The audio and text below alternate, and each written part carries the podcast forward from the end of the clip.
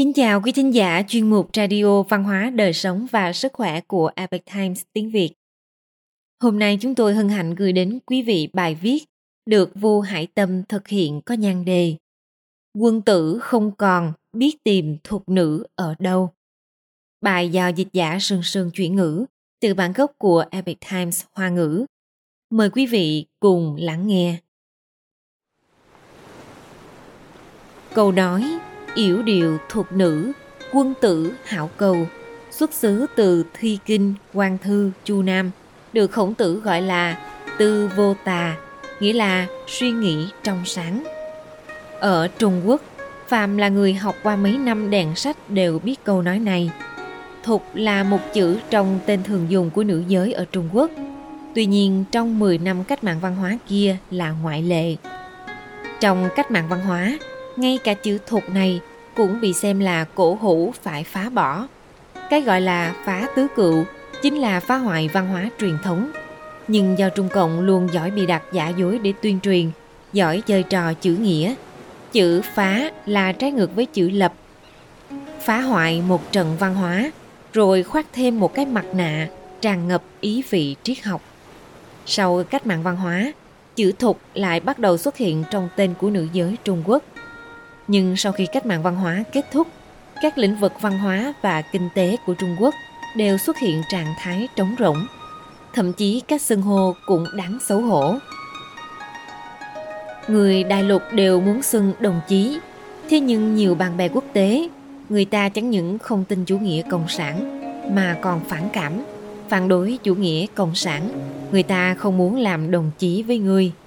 Thế là người Trung Quốc dè dặt thận trọng, đem tiên sinh, tiểu thư của truyền thống ra dùng.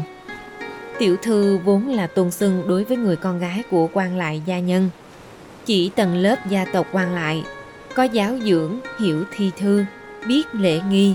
Bởi vì quan lại nhân gia có điều kiện mời thầy dạy học cho con gái nhà mình. Việc xưng hô này được dùng tại Trung Quốc đã hơn nghìn năm. Nhưng sau khi được dùng tại đại lục vài chục năm thì liền biến mất thành cách gọi khác của kỹ nữ. Bởi vậy đến nỗi có cô gái bởi vì được gọi là tiểu thư mà nổi giận. Từ tiểu thư hiện nay ở Đại Lục đã bị xóa dần trong lĩnh vực xưng hô. Thay vào đó, mọi người bắt đầu gọi là thục nữ. Vậy thì thục nữ là có ý nghĩa gì? Giống như người quân tử có đạo đức cao thượng, thì thiện lương là hàm nghĩa thứ nhất của thục nữ yếu điệu thục nữ, yếu điệu chỉ người điềm đạm nho nhã, bởi vì thiện lương mà tỏa ra vẻ đẹp của nội tâm. Thuộc nữ chỉ người con gái có tâm địa thiện lương, cử chỉ khéo léo, tu nội mà an ngoại, tiến lui đúng mực. Lòng trắc ẩn mọi người đều có, động vật cũng có lòng trắc ẩn. Đối với những người mà không có lòng trắc ẩn, chúng ta nên gọi là gì? Một người nhìn thấy đứa bé bị xe tông ngã ngay bên cạnh mà không động lòng thì cho dù mặc đồ hàng hiệu gì, hóa trang dung mạo tinh tế ra sao, vô luận xuất thân như thế nào, trình độ học vấn ra sao, thì vẫn có thể thấy cô ấy không phải là thục nữ. Yểu điệu thục nữ, quân tử hảo cầu. Câu này đã lưu truyền ở Trung Quốc mấy ngàn năm. Thục nữ và quân tử đồng thời xuất hiện. Đây cũng là phù hợp với âm dương cân bằng và lý ngũ hành tương sinh. Quân tử là một từ chỉ nhi tử, con trai của quân vương thời Chu. Vào thời cổ đại, tầng lớp sĩ đại phu đều coi tu tâm dưỡng tính là bài học đầu tiên, tiếp theo là học vấn. Con trai của quân vương bao hàm ý nghĩa đạo đức cao thượng, có tu dưỡng, học vấn tốt. Đến khổng tử thời đại Xuân Thu thì xuất hiện hàm nghĩa đạo đức của quân tử, coi quân tử là danh hiệu thứ hai sau cảnh giới của thánh nhân. Sau khi hắn vũ đế bại trước bách gia, độc tôn nho thuật, từ quân tử được nho gia dần dần quy phạm, cũng ngang bằng với hình mẫu đạo đức trong suy nghĩ của người dân Trung Quốc. Kho lương đầy mới biết lệ tiết, áo cơm đủ mới biết nhục vinh. Sự phát triển kinh tế và sự phồn vinh về vật chất của một xã hội – sẽ cung cấp các điều kiện vật chất tốt hơn cho các truy cầu về tinh thần. Tuy nhiên Trung Quốc đại lục giống như một quái thai. Từ sau năm 1989, sự phát triển kinh tế lại lấy việc phá hủy toàn diện đạo đức lương tri của người Trung Quốc làm giá cả. Ác pháp ngày càng nhiều, quan tòa còn phán quyết phạt tiền những người giúp đỡ người già. Đệ tử nhàn hồi của khổng tử, một bữa ăn, một bầu uống.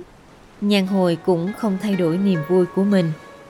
Nhàn hồi nhờ đạo đức cao thượng, học vấn xuất chúng mà nổi tiếng với đời.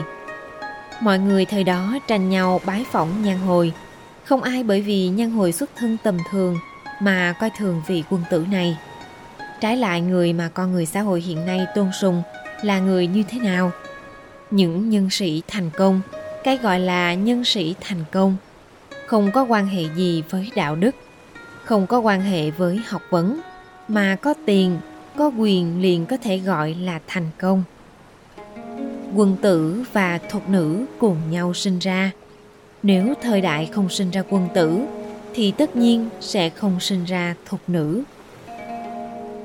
Việc sinh ra quân tử và thục nữ cần có sự bồi dưỡng toàn diện và có hệ thống cần gia đình giáo dưỡng trường học giáo dục và xã hội giáo hóa cái gọi là phá tứ cựu thời cách mạng văn hóa nực cười đến mức cái búi tóc cuộn lại của người con gái cũng cho là cũ phải phá bỏ đi.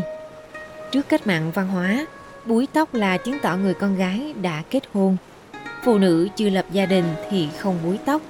Từ kiểu tóc trên đầu liền có thể biết người con gái đó đã kết hôn hay chưa. Đây là thể hiện sự coi trọng đối với hôn nhân và trinh tiết của người Trung Quốc xưa.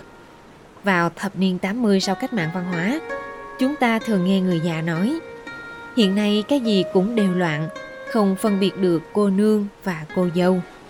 Mà đại lục ngày nay càng loạn đến mức cười người nghèo, không cười kỹ nữ. Bao nhiêu thiếu nữ trong ý nghĩ đã không có khái niệm trong sạch và trinh tiết, chà đạp bản thân lại coi là thời thượng và trào lưu. Thế nào là thục nữ? Hãy cùng xem Bảo Tiểu Thư trong Đại quan Viên. Vị Bảo Tiểu Thư này trân trọng phương tư trú yểm môn, ý là chú trọng dáng vẻ ban ngày đóng cửa, hàm ý đề cao lễ nghi và giáo dưỡng của người con gái trong văn hóa truyền thống đây là mẫu hình của thuộc nữ một lớp huấn luyện có thể dạy cho bạn lễ tiết xã giao nhưng lại không thể giúp bạn hiểu được đạo của lễ nghi không có quân tử thì làm sao có được thục nữ ngược lại cũng thế người Trung Quốc nói chung là nô lệ, nô lệ gia đình, nô lệ y tế. Người Trung Quốc đã bị nô lệ hóa về vật chất. Cái gọi là lớp đào tạo thục nữ chỉ là để những người phụ nữ này đáp ứng tốt hơn nhu cầu của những người được gọi là nhân sĩ thành công, tăng thêm một loại nô lệ mà thôi. Khi viết đến sự phổ biến nô lệ hóa của người dân Trung Quốc, tôi chợt nhớ đến câu đầu tiên của một bài hát có tên là Quốc ca. Đứng lên, những người không muốn làm nô lệ nhưng điều này có lẽ không liên quan gì đến mục đích chính của bài viết vậy nên không nói thêm nữa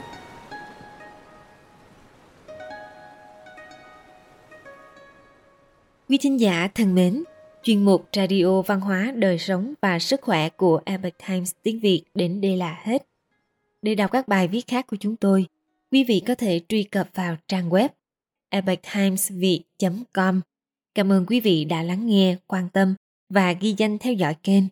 Mến chào tạm biệt và hẹn gặp lại quý vị trong chương trình lần sau. Kính chúc mọi điều bình an và tốt lành tới quý vị cùng người thân.